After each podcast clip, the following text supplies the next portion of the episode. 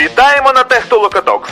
Наша мета перехід від аутсорс до селфсорс мислення в Україні та світі. Об'єднуємось навколо продуктовості та продуктивності. Долучайтесь до світових продуктових компаній та створюйте власні. Все це наш технологічно-психологічний майданчик Техтолока.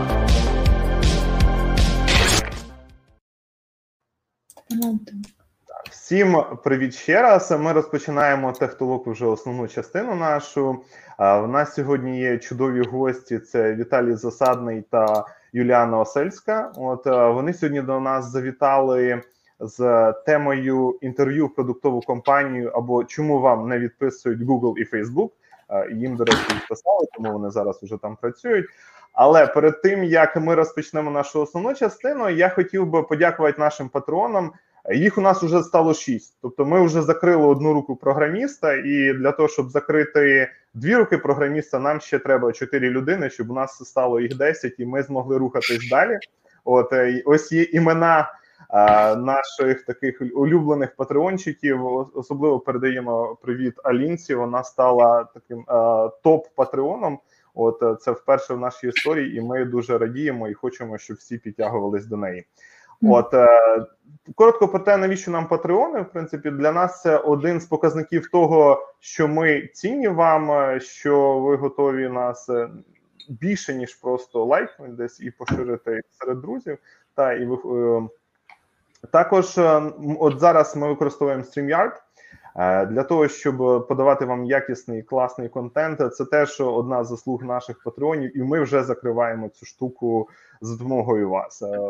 Також на нашій меті зараз знайти класного ССММ в нашу команду, якому ми готові платити гроші. Тому, якщо у вас раптом є такі люди, пишіть нам.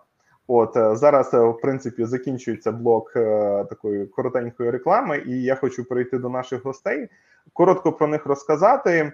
Як мінімум, те, що вони з нами поділилися в свою історію, це те, що Юліана вона драйвить ріст Google Cloud в регіоні EMAE.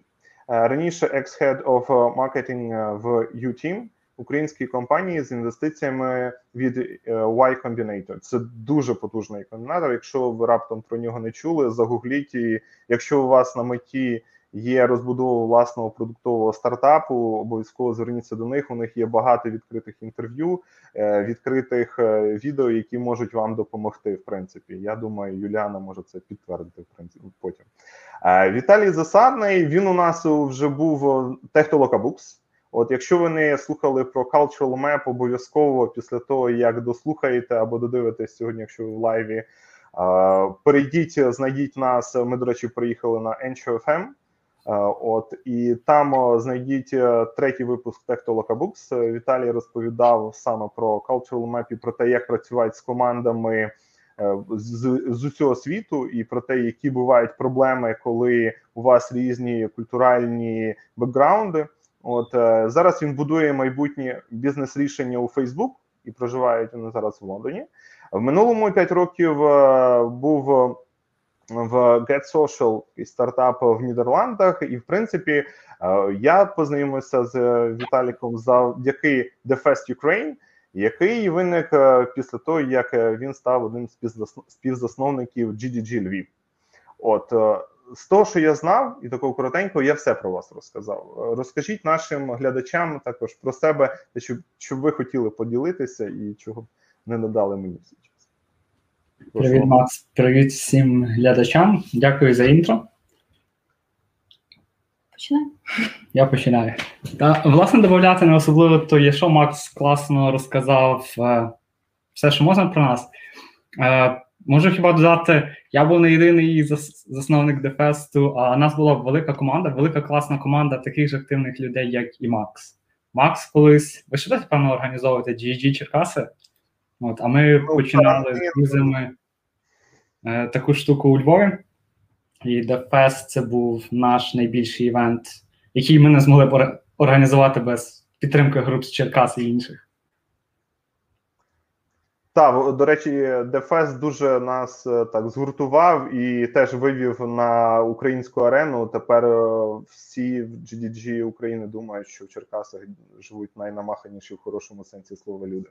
Ну, як мінімум, нам таке інтро дають і потім розказують. Це якщо коротко. Так що це цьому є і ваша заслуга. Юліана, що що ти можеш додати коротко про себе? Додати. Ну, в тебе починалося з GGG, в мене починалося теж у Львові, але стартап депо. Це, в принципі, якби де пересікалися тоді GGG і стартап депо також. Це коворкінг і зараз так само інкубатор, який надає менторську підтримку стартапам у Львові.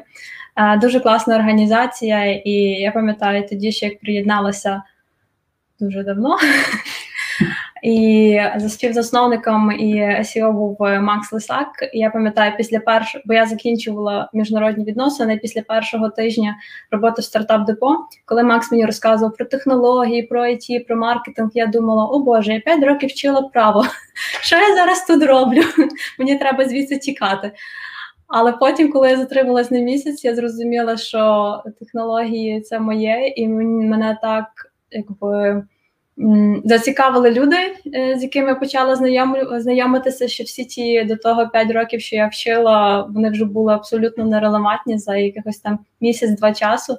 Тому що ти зустрічаєш в Львові класних людей, і що мені подобається якраз в технологічній індустрії, що тут люди, які дуже часто тільки горять якимись новими ідеями. І це можливо якраз те, що спонукало нас і шукати нові роботи, і починати це все, що ми зараз будемо говорити. Угу. Клас. Тоді пропоную почати, щоб ми якраз почали говорити на ту тему, на яку прибігло вже на цю хвилину 63 особи. От, е, дивлячись на вас, та е, дивлячись на вас, ну ви в принципі такі, як як і ми, та тільки ви працюєте в Facebook і Google, а, мені. Ну я, наприклад, за себе можу говорити. У вас теж є дві руки, там два вуха, дві ноги і так далі. От е, в чому секрет? От е, що що, що не так? Що чим що змінили ви в собі? От в тій точці, де ми можливо були однакові, потім ви все таки зробили над собою якісь е, зміни, там можливо системні, чи ще якісь, що от повело вас в розуміння того, і вас зрозуміли на заході. Ви змогли якраз потрапити от в такі компанії. Почнеш? Окей. Okay. Трохи бек, історії до цього всього. Е, ми з Юліаною обоє починали працювати в Україні. Потім я працював в Голландії, Юліана працювала в UK трохи. І, Але ми працювали в малих стартапах. І от найбільше чим відрізняється, найбільший геп, який я бачу за весь свій час experience у, що існує в українських кандидатів, це те, що в Україні ми привикли до трохи іншого типу інтерв'ю. Ми не знаємо точно, що очікують великі продуктові компанії. Ми не маємо чіткого розуміння, що вимагає Google, що вимагає Facebook на своїх інтерв'ю, що вони шукають в кандидата. І частково це із-за того, що більшість компаній в Україні це аутсорс, аутстафінг, і процес інтерв'ю там інш, по-іншому виглядає, вимоги інші. А в продуктових компаніях і в компаніях за кордоном він більше сфокусований на тому, як люди мислять, на тому люди, що можуть, і менше трохи на не тільки на технічних скилах. В плані технічних скілів в Україні все просто прекрасно. Я пам'ятаю, як ми набирали команду для Get Social у Львові. Кожна людина, яка була у нас в команді, я впевнений, що спокійно да, beat the same person з Гугла чи Фейсбука в плані технічних скілів. Тобто, в плані технічних скілів в Україні нам нічого не бракує. Питання в розумінні самого процесу, як вміти показати свої скіли і стратегічно будувати свої скіли, щоб е, пройти по цьому процесу і успішно отримати офер. З свого боку, щоб ще додавала, ем, будучи представником жіночої статі, що в нас дуже є часто якась недооцінка себе. Якби пам'ятаю, що сама як я починала тільки пошуки роботи, в мене якби там ми починали паралельно з Віталіком десь в один той самий час, але в мене було менше впевненості в собі, якась невпевненість в своїх е, е, там скілах, бекграунді. І це те, що навіть можу, в принципі, якби не тільки по дівчатах е, в Україні помітити, що дуже є велика проблема. Якби в нашій країні, що люди просто недооцінюють себе і думають, вони навіть не хочуть якби допустити або бояться допустити цієї думки, що вони можуть претендувати на щось більше. А, І це склалося десь частково теж е, е, якось не знаю, там чи вихованням, чи якось е, там нашим соціальним середовищем, де тебе постійно якби там критикують, оцінюють е, в той час, як, е, як я там коли вчилася, наприклад. Е, в Британії в нас набагато все було вільніше, ти себе е, вільніше почуваєш, ти більш впевненіше в своїх силах, і ти можеш якби бути більш амбіційним. І перше, це те, що Віталій сказав, що так, є геп, є якби ця якби прірва між е, ем, якби в самих знаннях про самий процес. А друге, це також оце якби прірва в, в тому, якби якби недооцінці себе і недостатньо амбіційності, щоб навіть хоча б спробувати. Я зрозумів. А дивись, я е, розумію так, що технічне не провалюють. І я навіть свого досвіду можу сказати, що е, от коли з пострадянського простору тебе ну, перевіряють, скажімо так, да, інтерв'ю в тебе є технічне. Це в мене там могло півтори-дві години займати. Ну, різні люди бувають, різні компанії. І коли тебе потім туди пересилають десь на захід, там Штати або Європа, 15 хвилин технічне інтерв'ю в мене було, наприклад. От в мене я маю отакий досвід різниці. Е, На що, якщо це не технічно, на що нам варто також звертати увагу, та, бо зрозуміло, технічно побили. А де ми тоді фейлимося? В, в якому такому напрямку, я не знаю, це софт скіли, це вміння себе продати, якось не така англійська. Що ми, в принципі, такого не не даємо, що ну там не знаю, не те, що відлякуємо, але не є такими цінними, на, на чому зрізаємося в основному, я б так би сказав дуже обширно, але. Ну, от софт скіли, е, що ти згадав, це дуже доречні. Е, З англійською, думаю, що ми ще, можливо, сьогодні згадаємо, але це не є прям основний критерій е, якби відбору кандидатів. Більше мені здається. Банально того, що ми навіть ну, якби там в своїх розмовах, і навіть ті, хто володіє дуже добре англійською мовою, не завжди можуть висловити і пояснити свій досвід тими словами, тими фразами, які звикли чути люди на заході. Можна використовувати одну й ту саму мову, але просто якби і говорити про один той самий контекст, але його якби фреймити і структуризувати таким чином, що він просто не буде доступний для розуміння а, людям на заході. Це перше, що типу дуже важко зрозуміти, як саме треба, щоб тебе вміли почути, навіть якщо в тебе прекрасна англійська. А друге, це також е, е, можливо те, що ми якось звикли говорити, якби більше там в Україні про якби там свій якийсь досвід, там про скіли, якби в переліку, в той час як. Е, там в західних компаніях більше сприймають історіями, і ми не завжди вміємо розказати ці історії. Я дуже часто бачу серед знайомих е, класних фахівців, але які е, коли говорять про свій досвід, кажуть мені, ну там в мене нічого особливого немає. А коли я знаючи контекст і починаю розказувати, блін, та ти робила, чи робив, чи робила ось це, ось це, ось це, чому ти ж це не розказуєш? Не розкажеш? А мені відповідь кажуть: ну це ж не є таке цікаве, це не є там, що я з того можу побудувати. Але це, от як ти от будуєш цю історію, як ти підготуєшся, як ти вивчиш, що саме від тебе хочуть почути? От ця якби додаткова робота, яку ми думаємо, що вона насправді не важлива, бо важливі технічні скіли. Ми дуже часто просто ігноруємо, не витрачаємо на це часу. Хоча це є дуже важливо. Це Юліана е, дуже класно сказала. Одна, певна, з найважливіших скілів, які треба навчитися під час інтерв'ю, це виділяти історії про себе і вміти їх запакувати в доступний формат для інтерв'юера. От. Оцей скіл легко подати інформацію в доступному форматі це один з основних. І він аплається як на інтерв'ю по софт-скілах, так само і на технічних е, інтерв'ю. Бо тобі треба чітко розуміти, що тебе питаються, і якого типу відповідь, якої структури відповідь від тебе питають. І щоб трохи додати про інженерні інтерв'ю, е, треба завжди на технічних інтерв'ю, по крайній мірі, там Google, Facebook, в найбільших стартапах, які унаслідували більшість процесів е, там Big Tech, е, часто питаються алгоритми.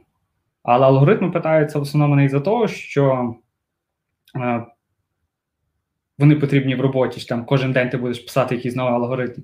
А із-за того, що це найкраща проксі-метрика, е, щоб зрозуміти, чи кандидат хороший.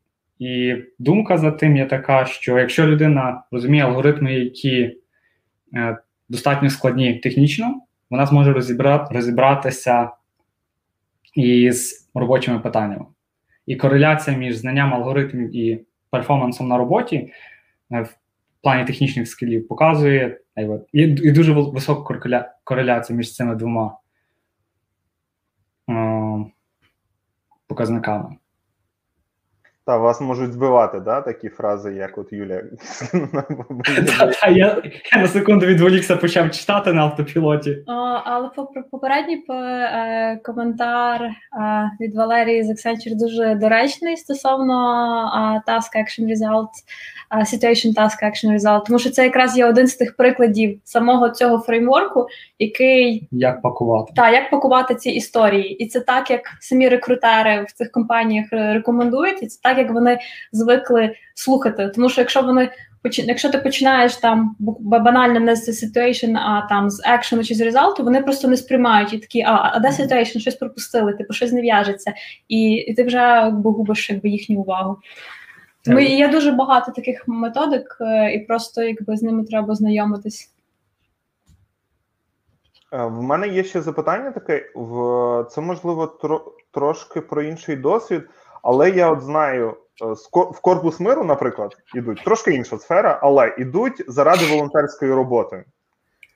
Як і чи впливає волонтерська робота під час от інтерв'ю? Ви е, якось це пов'язували взагалі? Вас там запитували? Е, ви це прописували? Щось типу такого? Це впливає, але так. це точно не визначальна річ, але це можливість. Я би сказала, що це можливість е, якось виділитись, е, е, запам'ятатися, зловити увагу рекрутера. Так, я можу дати приклад. Уявіть, що ви рекрутер, і вас там тисячу кандидатів, з них 15 дійшло до останнього раунду, і ви вибираєте з 15 кандидатів. І вони інтерв'ю пройшли там всі майже однаково, майже всі ідеально, але у вас є кандидат, який просто займається чимось технічним, а є кандидат, який пише музику, там волонтери в тому самому корпусі миру, об'їздив всю Африку, об'їздив всю Антарктиду і ще й балет танцює. І кого ти візьмеш оцю людину, яка оркестр, із якою потенційно може бути цікаво, просто як з людиною, чи 15 інших однотипних кандидатів. І от оця волонтерська робота, вона вона не точно не буде вирішальною, але це може бути цей cherry pick, cherry top на вашому CV, на вашій історії, на вашому профайлі, який дасть вам оцей маленький адвантаж, коли ви будете на рівні з іншими кандидатами. Ну, в мене була от е, історія, те, що мабуть, ти питався, чи за Burning запитувалися. На деяких інтерв'ю я розказувала, але от інтерв'ю Google було дуже. Е, в мене дуже цікавий був початок. Я подавалася. Навіть не порахую скільки разів, насправді ще там декілька років тому і так далі. Але е, коли я вже от серйозно подавалась мені перший раз там три заявки відмовили. Через там два місяці я подаюся ще раз. І я така думаю, ладно, в мене вже там дедлайн по моєму рефералу, мені треба швидко засобітити. Я подаюсь на ті, що мені треба а, вакансії. Через два дні ми мали їхати в Штати в Сіетл. За день до е, вильоту мені дзвонить рекрутер. При тому, що всі рекрутери переважно тобі пишуть спочатку, домовляються про дзвінок і так далі. А тут буквально за один день до виліту дзвонить, і я ж так дивлюсь, так, ну, понятно, типу, британський номер, думаю, ну ну, ну ладно, типу, треба відповісти, бо може дійсно хтось з рекрутерів.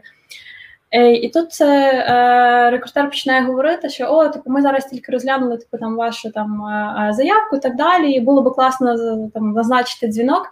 Я така: ой, sorry, типу, я завтра їду а, в Сіетл, і наступні там три тижні мене не буде, тому що я будую металика, ми їде в пустелі. Взагалі то Burning Man, уявляєте, мене там зв'язку взагалі не буде. Я тільки в вересні можу десь там ну, вернутися до реальності і так далі.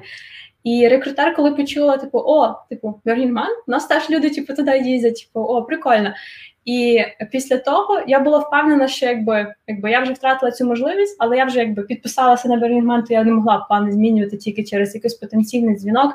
Навіть якщо це Google, все одно я не знала там. Ну типу дуже великий ризик, що я би не прийшла би, і я б просто поїхала, і я думала, що все, типу, якби за той час вже когось знайдуть і так далі. Але в вересні, коли я їй написала, що я вже є доступна для дзвінка, вона зразу мене згадала, вона зразу зазначила дзвінок і ще записувалася мене, як прийшов Берінгман. Тобто, от, оце я не кажу, що це якби те, що допомогло мені там м, засетапити інтерв'ю, але це те, що якби дозволило, якби якби вирізнитися, запам'ятатись так. А тебе Віталік запитує? не робити цього якби штучно, тому що це так само, якби ти все одно як в людській комунікації. Якщо це типу, якби якось там де нав'язливо, і ти як з людиною ділишся, то воно окей. Якщо ти хочеш так якось знаєш там ем, дуже якби штучно це зробити, то воно не спрацює.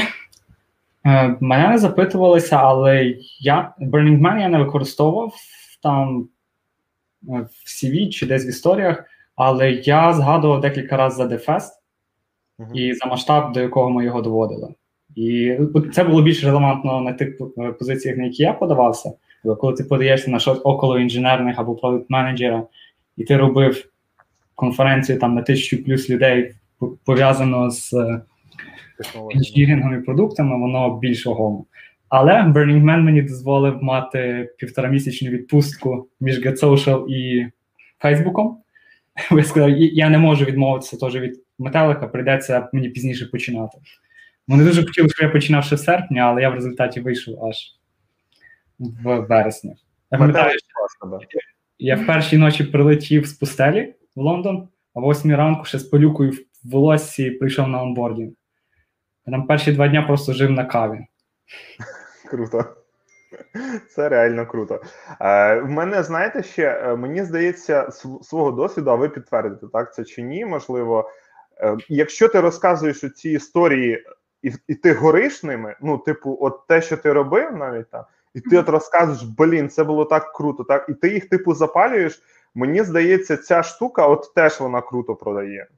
Типу, я не знаю, чи був у вас такий досвід. У мене просто був, і я можу сказати, що що це мене там десь шість інтерв'ю продало. Так вдало. Е, це так. І як можна ще використати такі історії? Багато компаній шукають. Ну, кожна компанія шукає певні якості в своїх кандидатах. Списки, хто що шукає, можна легко знайти. Там в Amazon є 11 leadership skills, які вони шукають в кандидатах. Гугла є там їх 3 чи 4.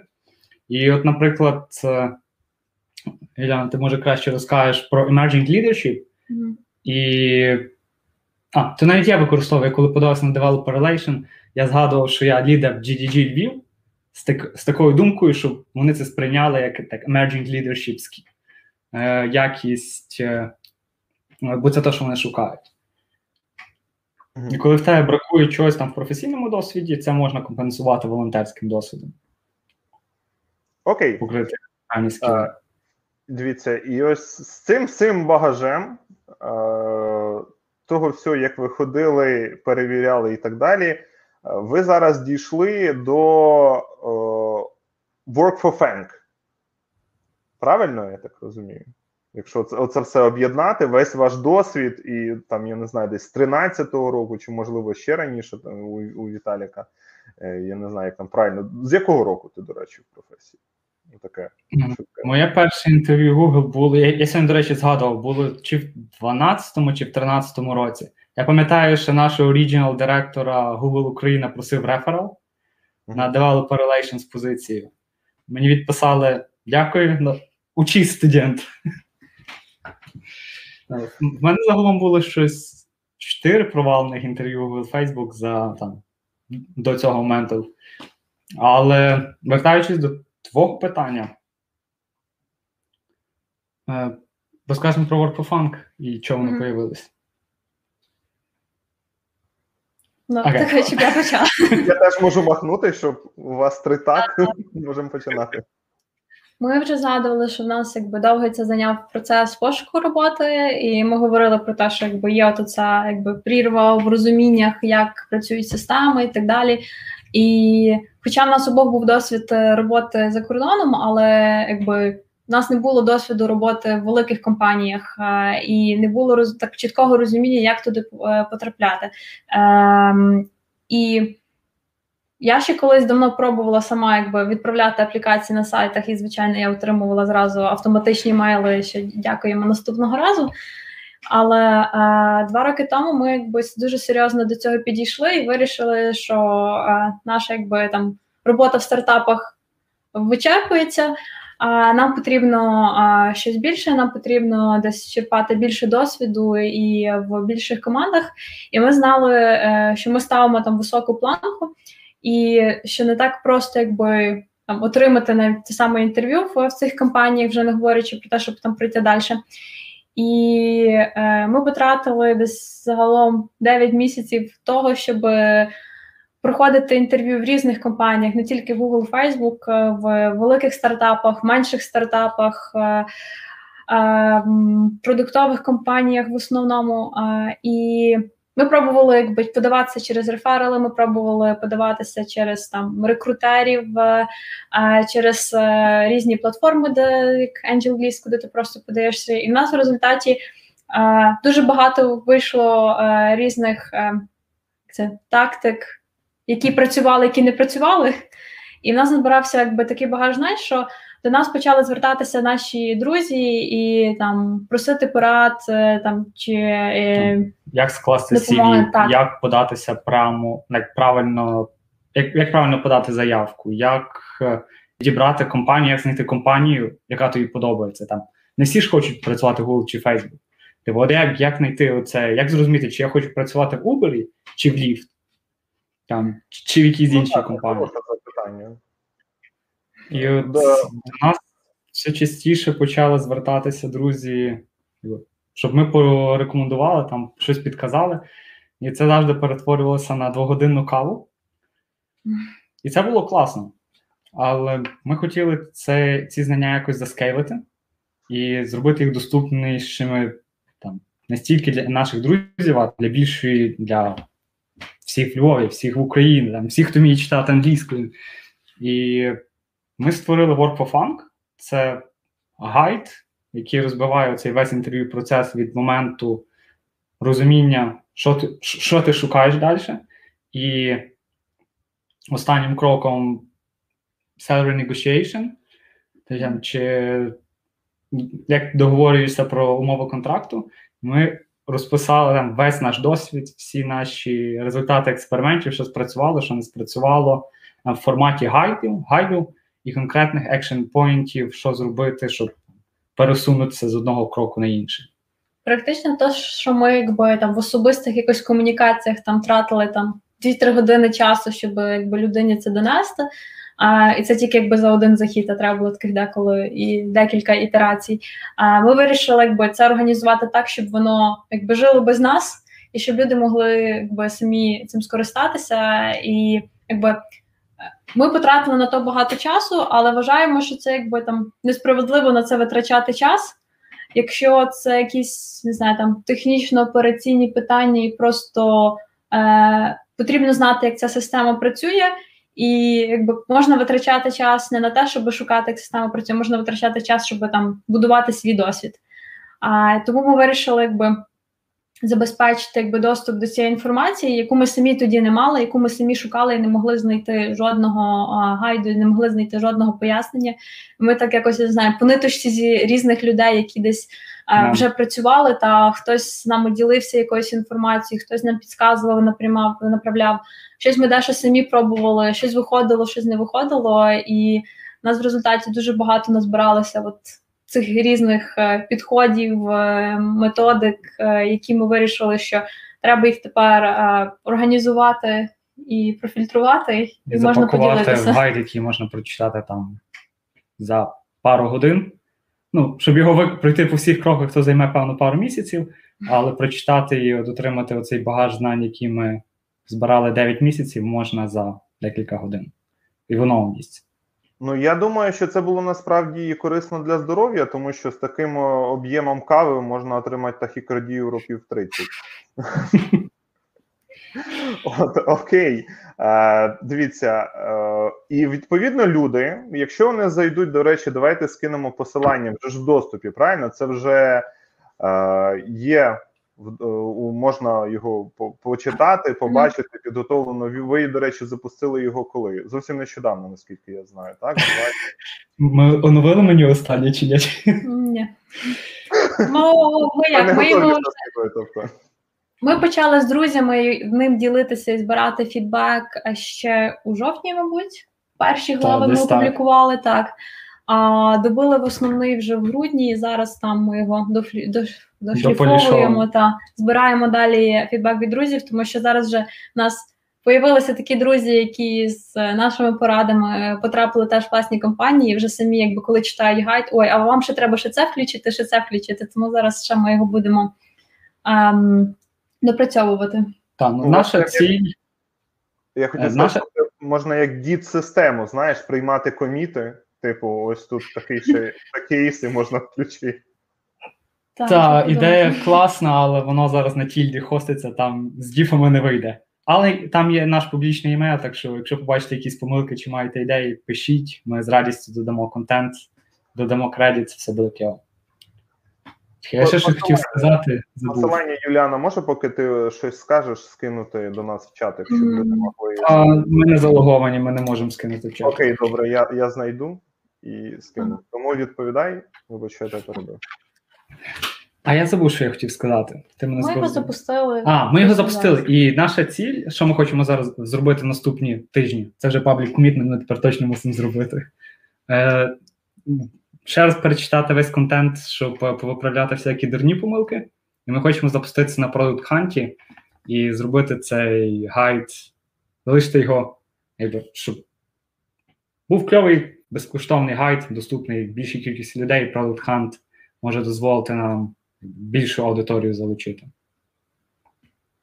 Як опублікуємося на Work for Fun, е, цей, на Product Hunt, кинемо посилання в івент, лайкайте. Тільки ми того не казали, бо нас забанять на Product Hunt.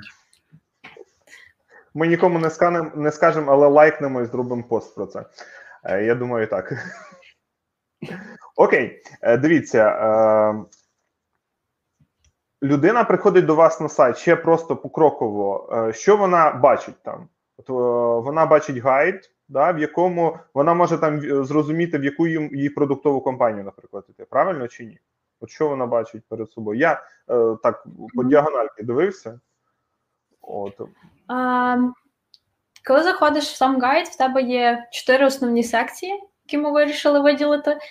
І перші дві ми вважаємо, де ми принесли якби найбільше е, цінності. Е, перша секція це е, про те, як власне відбирати компанію і відбирати цю ідеальну роль. Потім у нас секція про те, як готуватися і подавати аплікації. Третя секція про саме власне інтерв'ю, і четверта вже про контракти.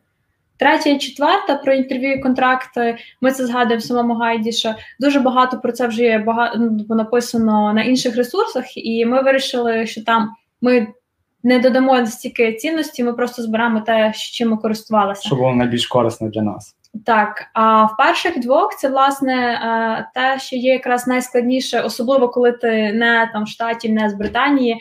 Це як власне зрозуміти, куди податися на яку роль, на яку ти можеш претендувати, і друге, як власне податися. Е, і податися не просто як заповнити аплікацію на сайті, а власне. Як знайти так, щоб достукатися, і щоб твоя аплікація потрапила на очі е, рекрутеру людині, а не проходила через е, фільтри е, якоїсь програми? І коли ти заходиш на самий гайд, то ти, спочатку, якби Якщо ти вже проходиш десь інтерв'ю з якоюсь компанією, ти вже всередині процесу, то ти можеш перескочити до третьої частини, до четвертої, де знайти якби корисні посилання, як тобі готуватися. Але якщо ти тільки думаєш про те, щоб почати, але навіть не знаєш звідки, то це якраз хороший момент, щоб йти до першої частини і читати про ем, якби критерії підбору компаній, як ми це робили. Так, ідеально гайд підійде тим, хто дійшов до того моменту, що я хочу працювати десь інше, як мені це зробити? Як організувати процес, як дійти з точки я хочу до точки я підписую контракт. О. І от от у цей момент найкраще ідеально підходить, щоб починати читати гайд до початку процесу. І ми розповідаємо не тільки, е, якби е, ми показуємо, як ми самі шукали, і ділимося якби банально навіть тими самими темплейтами тих таблиць, тих документів Notion, де ми все це вели, і там скріншоти наших там е, цих пайплайнів, які ми самі заводили та будували, і з переліком компаній, куди ми подавалися. і те, на що ми вже потратили час, щоб забезпечити якби цю організацію, структуру, де звідки вибирати, і там покроково, що є такі сайти, де класні компанії, ти заходиш туди і вибираєш там по таких-то фільтрах, там якраз це в деталях все описано. Тому що ми самі якби з тим розбиралися і тратили якраз власний час, щоб розуміти, що що дійсно корисне, що треба просто відкинути. І і це так само в тому і цінність, тому що є дуже багато інформації в інтернеті, але коли ти починаєш тому грузнути, ти не знаєш, що насправді якби дійсно важливе. І ми вирішили, що це все відсікти. І, е, наприклад, в першому розділі про як вибирати компанію, е, ми виписуємо, е, що, наприклад, ролі, які ми думаємо. Я шукала роль, наприклад, е, е, я була head of marketing е, в Ютімі, але я хотіла піти в product маркетинг. Я шукала дуже, щоб у мене роль обов'язково називалася product маркетинг менеджер. І я тоді ще не знала, що насправді те, що я шукаю, може називатися не тільки продакт маркетинг менеджер, і він в різних компаніях це буде по-різному. Це може бути е, там когось це буде маркетинг-менеджер, просто якщо зменша команда, але так само буде працювати над продуктом. В когось продакт-маркетинг-менеджер це взагалі було зовсім не те, що я думала, що є продакт-маркетинг-менеджер. Так само у Віталіка, якби вакансії, на які він подавався на ролі, вони могли називатися ну, якби, абсолютно різні. І ти спочатку думаєш, ні, ні, ні, це мені точно не підходить, тому що моя роль попередня була там така-то. І в гайді ми якраз описуємо, як можна якби зібрати, наприклад, е, різні варіанти варіанти твоєї ролі, як до цього підходити, щоб як їх шукати не просто по самій цій назві, яку ти вже собі вбив в голову, що ти думаєш, що це тобі підходить, а з огляду на те, що власне входить в опис твого досвіду, і в опис тої ідеальної вакансії, на яку ти хочеш е, йти. Угу. Макс, я пробував зрозуміти, як відписувати людям, я так до мене так і не дійшло. Остап, Орися, Марта. Я я хотів вам відписати, ну, я я провалив своє завдання. Ну, ти як спікер, ти можеш е, ось так і сказати, в принципі, насправді. Але ти можеш прийти просто на на стрім в Ютубі і відписати там. Вони відписували з Ютубу, там є якраз значок, звідки вони. Ага. Тому тому ти можеш так зробити. І дивіться, е, ось коли ви проходили цей шлях, навіть не так. На 38-й хвилині основної частини я хотів запитати, що таке фен? Фанк, точніше. FAANG? з того можна було почати. З того можна було почати. FAANG це абревіатура для Facebook, Facebook Amazon, Netflix, Google. Якби три, чотири колись найбільші компанії, якби ті компанії, які створили поняття Big Tech. Зараз воно більш розширене, але єдина причина, що гайд називається Work for FAANG, бо це наймилозвучніший домен, який ми знайшли вільним. Ну, знаючи, я як ios розробник все ж таки думаю, що там Apple, а не Amazon. От, тому тому... Дивлячись їхній останній valuation, після earnings, можна так сказати.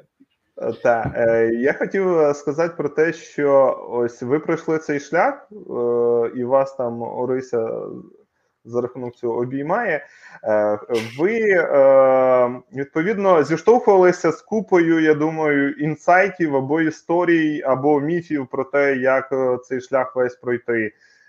Якими б з них ви б хотіли, наприклад, зараз поділитися? Чи є такі, якими ви хотіли поділитися? Наприклад, там скільки треба часу, щоб попасти в сам фан фанг? Тут я можу швиденько розказати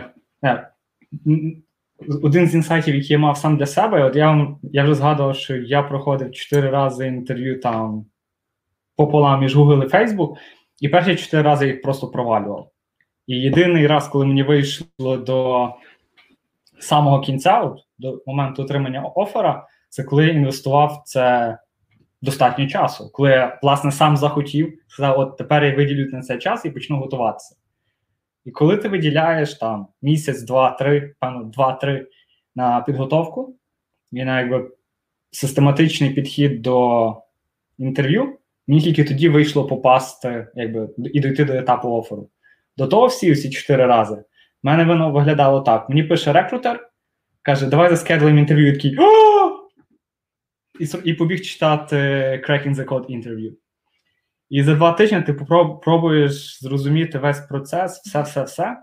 І це нереально. Навіть який би ти не був крутий спеціаліст, якщо ти до того не проходив через цей процес інтерв'ю, якщо це перший раз, коли ти інтерв'юєшся в Tech чи в якийсь більший стартап, це банально складно, і треба планувати цей час, щоб мати буквально банально оцей місяць, два, три на підготовку. І це певна основа, щоб гарантовано попасти. Є люди, які можуть продовжувати працювати і паралельно проходити інтерв'ю. У моєму випадку я знала, що так не буде, тому я наперед попередила, що я йду там певний момент, і з того моменту я тоді вже так: ну все, я вільна, я можу починати. Е, Тому що е, тобі правда займає трохи часу, е, щоб навіть. Знаєш, коли ти робиш е, роботу, і ти якби там запускаєш там, нові компанії, там в тебе є якісь там результати і так далі. Е, Всі про це знають, всі бачать, але ти не завжди це от пакуєш в ті самі історії. І тобі треба банально сісти і зробити роль е, копірайтера, щоб прописати свій досвід, сісти, потім прописати своє CV, вже не говорячи про те, щоб е, підготуватися до технічного інтерв'ю, чи коли в моєму випадку з маркетингу, коли тобі дають е, там домашні завдання а, до співбесіди, і тобі треба там прописати якусь стратегію, це вже якийсь кусок роботи.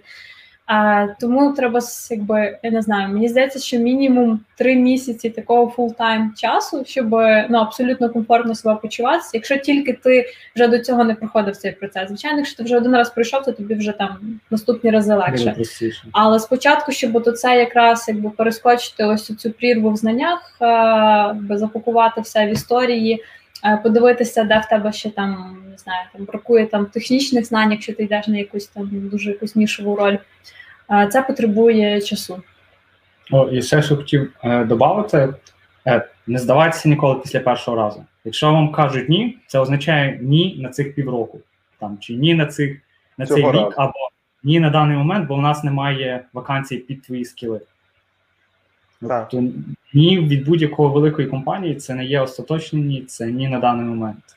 Так, і ще дуже важливий момент, чому, наприклад, краще таке, якщо ти до цього там серйозно підходиш, ти знаєш, яку роль а, все-таки розділити це якби між твоєю full-time роботою і мати окремо виділений час, тому що а, ми в гайді про це теж пишемо. А, рекомендується, коли ти подаєшся не в одну компанію за один раз, а коли ти якби набуваєш, як е, сейлзи набувають е, цілий цей верх пайплайну, коли ти починаєш одночасно ем, там звертатися, подавати аплікації там 20-30 компаній, і ти розумієш, що спочатку типу, окей, там ти підготував CV, навіть якщо ти його там не видозмінював, подаєш одне й те саме CV, то це тобі відправ... Е, відправка займає, не знаю, один день часу, припустимо. Але далі, коли в тебе починається вже комунікація, уявіть, що з 20 компаніями у вас одночасна комунікація, і вони починають назначати як інтерв'ю, і тобі банально треба до кожного хоча б там годину часу підготуватися, там півгодини, там 40 хвилин на інтерв'ю. І це вже як, як дзвінки з клієнтами, це робота. Тому е, на це треба розуміти, що якби коли ти маєш full-time роботу, це дуже важко е, співставити. Якщо ти не працюєш віддалено з бару. По 4 години в день хіба тобі так?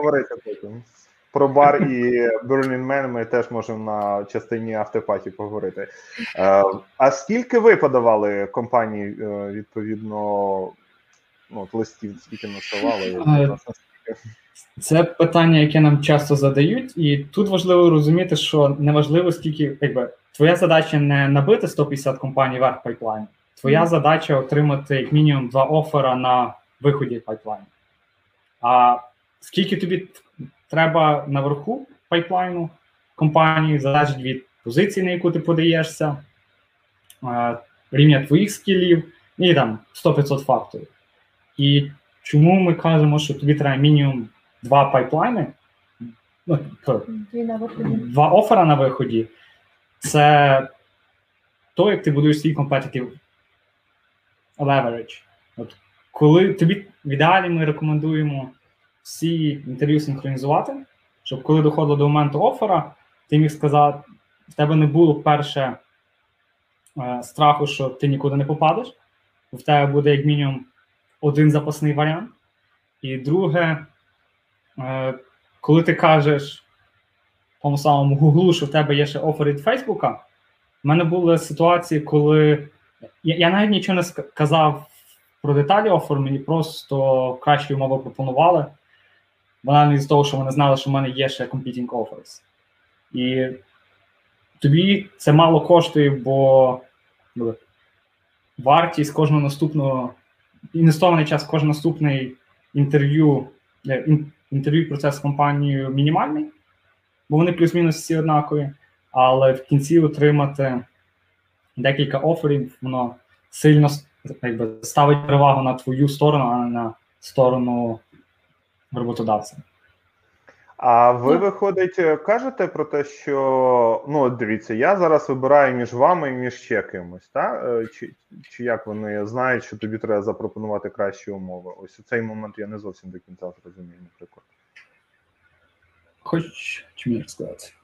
Це залежить дуже від компанії. Переважно, якби можна сказати, вірять тобі на слово. Дехто просить, е, ти не зобов'язаний, звичайно, пересилати е, умови, які в тебе є в оферу від іншої компанії. Е, деколи я знаю, чула практику, мене особисто не просили жоден рекрутер, але чули, що просять переслати умови оферу, щоб якби підтвердити. Але та, але це нелегально, і якщо там, якщо вас просять переслати офери, ви якби ви захищені від того, і маєте право сказати, що ні, це конфіденційно, це якби мій офер і так далі. Тому тут більше вже йдеться про те, не знаю, якось е, психологічні ігри і продажі, наскільки ти впевнено себе почуваєш, наскільки ти е, бачиш, е, наскільки ти потрібний цій компанії, і це вже такі комунікації. Ти, звичайно, можеш якби вигадати, так сказати, о, у мене там є конкурентна якби пропозиція від іншої компанії. Але чому це не рекомендовано робити? Тому що в тебе тоді, е, якби ти обманюєш не тільки рекрутера, ти обманюєш себе в тебе є ризик, що тобі просто скажуть: ну окей, тоді йди до конкурента, працює, а ти залишаєшся ні з чим. Тому таки варто, щоб в тебе було якби дві е, пропозиції одночасно, і тоді ти їх е, порівнюєш, і тоді ти можеш спокійно, якби з чистою совістю казати, що в мене пропозиція така то від цієї компанії, і якби ти там не прибріхуєш ні цифрами, нічого, тому що ти знаєш, що якщо ти щось вигадаєш, то ти якби не залишишся з тим, що ти вигадав. От Моя стратегія була я завжди був дуже прозорий з е, рекрутерами. Я казав: от, я зараз хочу змінити роботу, я активно шукаю і розглядаю інші варіанти. Типу, ви мені подобаєтесь, і я не подобався компанії, які мені не подобались. Відповідно, я завжди був щирий в тому плані. І що рекрутери мають право питати, і що вони люблять питати, як в тебе справи з іншими компаніями, там, на якому ти на якій ти стадії там, з іншими компаніями. І я їм розказував, що там Google рухається повільніше, там чи Facebook рухається повільніше. Від того я, я їм буквально казав, що я не хочу зараз робити інтерв'ю цього тижня. Я хочу їх зробити е, там всі інтерв'ю в один тиждень. От що я собі зробив з углом із Фейсбуком і ще з двома компаніями. Я на тиждень поїхав в Лондон, і в мене був тиждень кожного дня майже інтерв'ю в іншій компанії. Я так пройшов онсайт спочатку в Гуглі, потім онсайт ще в одній компанії, потім ще в одній компанії, а потім в Фейсбуці в кінці кінців. І я їм якби, відкрито комунікував, що от я хочу собі побудувати цей тиждень end-to-end on-site інтерв'ю. І в мене так вийшло, що е, перельоти вроді би оплачував Google, частину готелів оплачував Facebook, частину готелів оплачувала ще інша компанія. Ну, там як, якісь такі були. І якби, будуть, будучи щирим і відкритим в комунікації, ви також будуєте свій цей competitive advantage, uh-huh. і люди бачать, що тобі нема чого приховувати.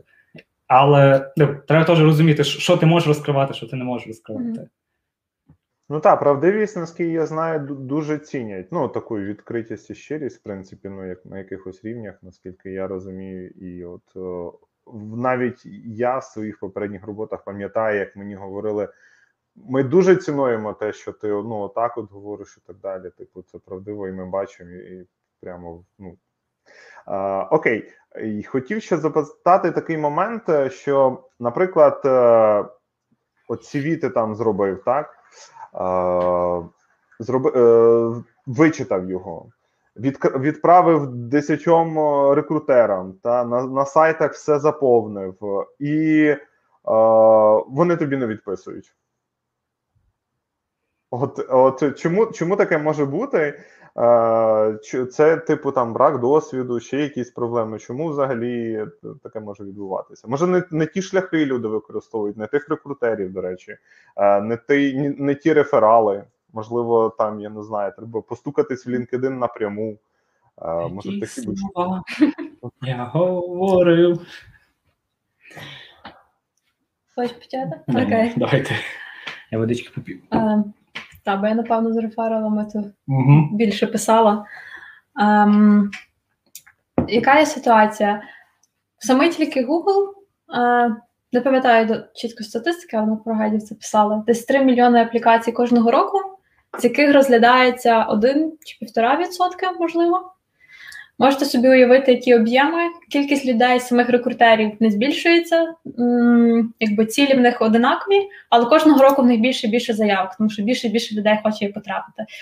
Кожен, якби. Е, Хто хоче податися, він заходить на сайт, читає е, свою, е, якби читає опис і думає, о, я підходжу, треба відправити вже CV е, на сайті. Ти тільки відправляєш аплікацію, через там тиждень тобі швидше за все приходить е, е, нам не знаю статистики, але мені здається, що десь 90 там. 5, більше 95% випадків тобі прийде автоматична відповідь, що дякуємо, ем, ми зберегли ваше резюме в системі. Наступного разу там поговоримо, може підійде для вас інша вакансія. Що насправді відбувається, коли ти подаєш цю заявку, оскільки є ще таких самих там 3 мільйони, як ти в рік. Вони розуміють, що рекрутери люди не можуть кожну перевіряти, а швидше за все серед цих дуже багато буде непідготовлених. Використовують автоматичні якби трекінг-системи, які зараз мають дуже класні фільтри з різними ключовими словами, як відсіювати кандидатів. І якщо тільки в тебе е, там деколи буває так, що тобі повезе. От Віталіку, коли вичитували е, CV, е, native спікери, сказали: Ой, а ти подаєшся резюме в велику компанію, знаєш, додав е, е, стрічку, що ти е, LGTB. Що, що я підтримав в університеті LGBTQ community. Це, Бо це дає плюсо, як додає тобі поінти в цій автоматичному скорінгу CV. А як ти І... це доказав? У мене ну це вибач, я перебив потім. Я того не додавав, бо якби сказав, що я в Україні підтримував LGBT, LGBTQ ком'юніті, мені б не повірили, якби то дійшло до людини.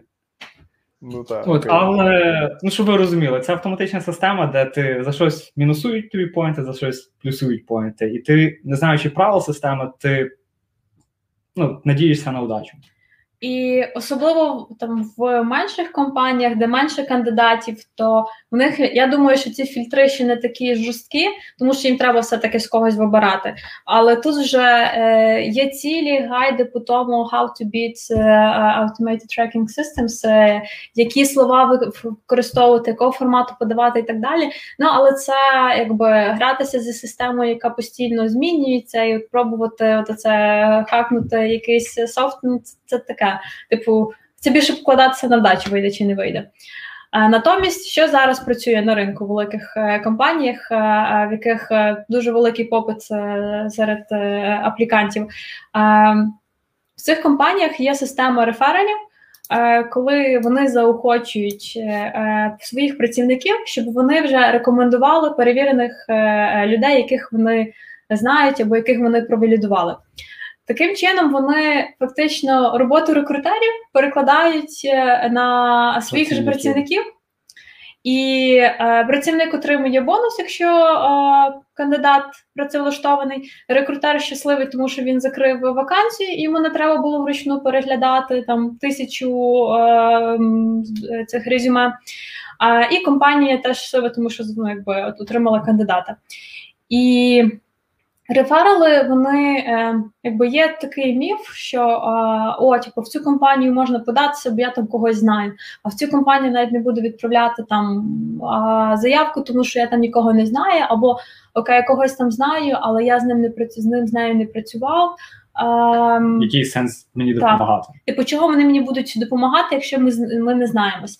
Але насправді суть рефералів це не тільки щоб якби друзі або твої там колеги, чи з ким ти там вчився, чи був на якихось спільних проектах. Тобто не тільки ті, хто тебе особисто знають в професійній діяльності.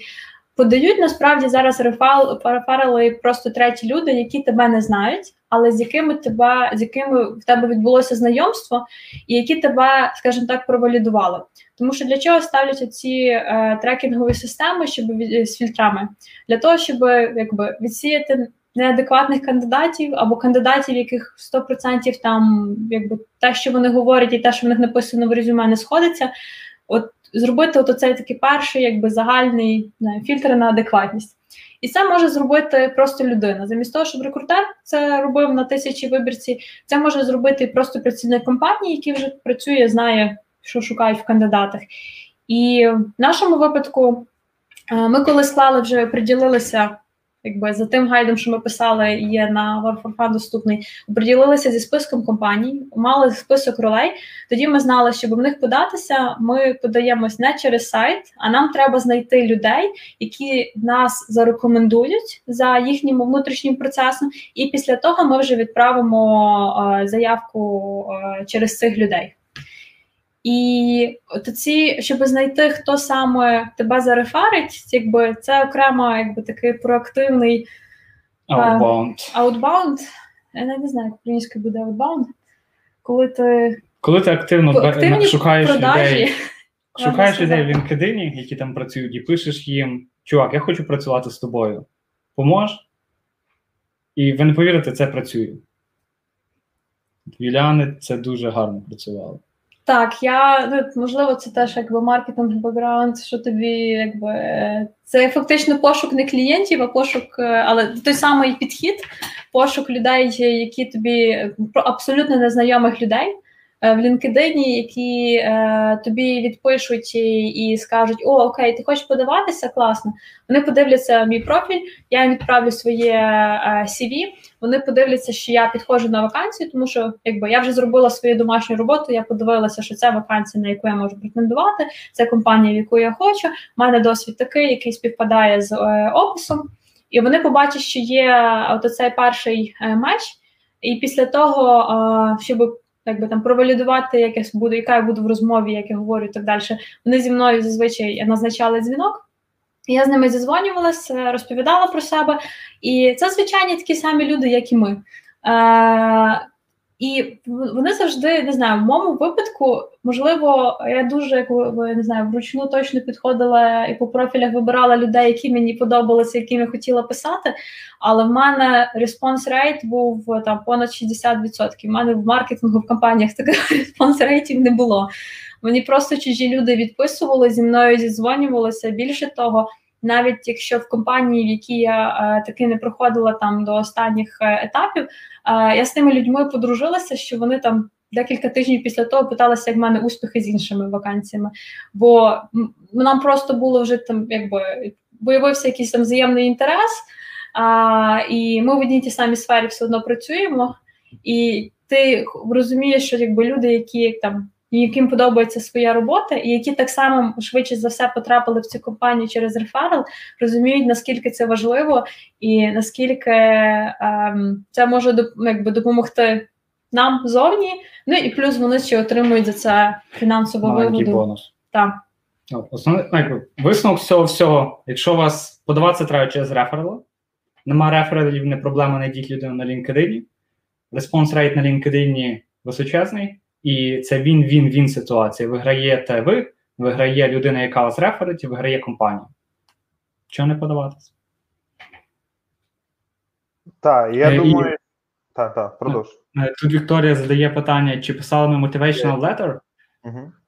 Е, Я писала один раз. Я ні разу не писав. Але, але що, що мене часто просили написати, і що я прошу написати, коли я когось реферю. Е, часто є поле, коли ти рефериш кого, де тебе просять писати, чому ти вважаєш, що ця людина має працювати на нас.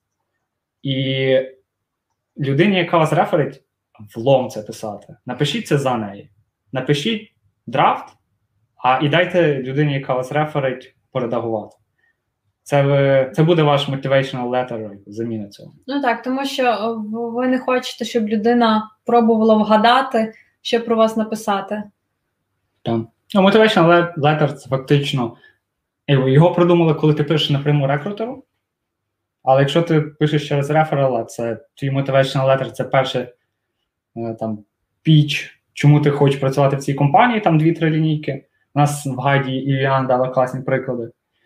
І от оце, що я сказав, допомогти рефералу, щоб е, написати, чому та, він вважає, що ти маєш працювати в компанії. Motivation letter, напевно, що тут мається на увазі про cover letter, які часто вимагають.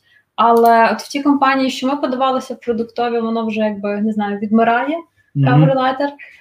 Е, переважно замість letter в чи motivation letter просто рекрутер з тобою зізвонюється, і ти якби маєш от цю можливість запічити себе і там якраз розказати щось трохи більше, ніж в твоєму CV, перш ніж, ніж говорити з самим менеджером, який тебе буде вже вибирати в команду.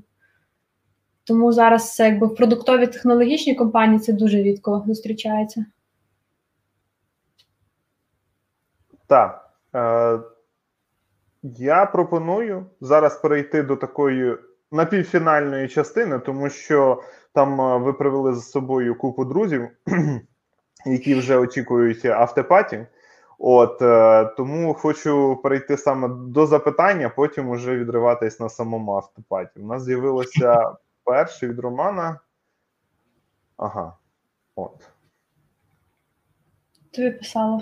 Е, так, мені писали, от всі чотири рази, які я провалив, мені писали з якби мене знаходили і мені писали. До мене робили аутріч рекрутери.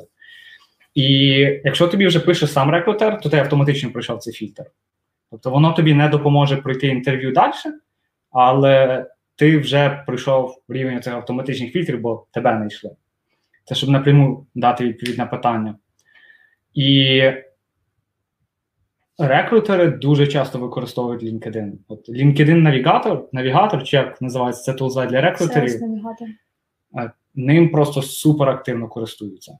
І от там у вас в LinkedIn профіль. От, до речі, що мені цікаво, Маркіан Мацик підказав. У вас в LinkedIn профілі є галочка, що я на ринку, я активно шукаю роботу на ринку. Е, ставте її. Єдині люди, хто її будуть бачити, це власники найдорожчих підписок LinkedIn. І, скоріш за все, е, українські компанії там, 80% не купляють найдорожчу підписку LinkedIn, тобто ваш роботодавець про то не знає. А Google, Facebook, вони зазвичай, ну, я так підозрюю, що на найдорожчих підписках сидять на LinkedIn, і вони тільки вони мають, можуть фільтрувати по цих людях, що активно, що поставили галочку, що я активно шукаю роботу. Але якщо ще от повернутися до питання про фільтри, от чи, чи збільшуються шанси? Що важливо, що е, так, це однозначно збільшує шанси, але в цьому випадку ви можете, скажімо так, забути е, про фільтри, тому що от сама от ця суть рефералів, це щоб ваше е, резюме CV попало на очі рекрутеру. Якщо вам вже пише рекрутер, то у вас взагалі вже є типу, абсолютно всі шанси, тому що як мінімум е, рекрутер подивиться ваш профіль, і ви вже тоді якби ваш, ваша якби, кандидатура вже сприймає, якби розглядається людиною, а не машиною. Тому це однозначно якби, збільшує шанси. Я, до речі, хочу цікавий момент розказати про алгоритми Фейсбуку. Е, Дві, два жарта було про те, як обійти оці фільтри, що це, мабуть, так само, як зрозуміти, як працює стрічка у Фейсбуці. От, а другий момент це після того, як ми з Віталіком записували е, Cultural Map, е, то мені написав рекрутер е, з Фейсбуку, просто я зараз не шукаю активно змін. Просто можливо, так це є теж е, таким шляхом, якщо ви спілкуєтеся з людьми, які в Фейсбуці, потім е, можете потрапити і до рекрутерів. Ну я не думаю, що Віталій Я не можу коментувати на цю тему. Окей, так, no, no comment залишимо. Але, але якщо немає коментарів на, і немає запитань, у нас є прикольна класна штука. Поки ми ось тут говорили, в нас з'явився новий Patreon, і ну, е, Юляна не знає, мабуть, його. Віталік його знає, і багато хто з нас знає про нього. Е, Він, значить, е, заробив у Львові гроші, повернувся в Черкаси, і тому у нас є а, новий патреон на, технолоці Саша Підлісний. От дякуємо тобі, Саша, і раді, що ти повернувся в Черкаси і будеш тепер нас підтримувати тут. От е, тому я можу оновити наш е, список патреонів, і ми потрошку підбираємося до повноцінної руки програміста в 10 пальців. От поки що ми закрили сім. Добре, якщо на цю хвилину запитань немає, я пропоную потрошку завершувати нашу основну частину. От е, ми вже подякували нашим патреонам. Якщо ви ще не підписались на нас в Фейсбуці або на Ютубі, який можете дивитися, так у нас щось там з'явилось в коментарі. Добре, я зараз до них по- поверйду. Так, є запитання. Е, Пиши, Петрик, порося запитання. От, е, а поки ми відпишемо, що Юля написала, да, і подякувала. От е, хотів сказати, що підпишіться на нас в Ютубі. Наступна технолока ми плануємо вже її 11 лютого. Тому приходьте, буде класно. Ми будемо говорити про біздевів. От навіщо вони, навіщо сейлс компанії, чому вони заробляють так багато грошей? От е, та це один з моментів, який я хотів такий промо сказати. А також е, ви можете, якщо нас слухаєте, ви ага, окей. Петрик Порося. Я не можу тут в коментах. Я відпишу це запитання. Е, якщо він про футбол, зараз трошки я відповім потім. Так, от е, хотів подякувати всім, хто прийшли, і навіть Петрику Порося за його запитання. Е, можливо, та його позицію, і пропозицію. Я давно не граю в футбол, тому не можу вийти на заміну. От е, те, що я хотів сказати. А стосовно наших патреонів, дякуємо вам за те, що ви нас підтримуєте. Ми можемо створювати класний контент. Е, Приводьте друзів, тому що ми знаємо, що у класних людей обов'язково мають бути класні друзі. Приходьте до нас на технолоку і будемо робити її більшою і цікавішою.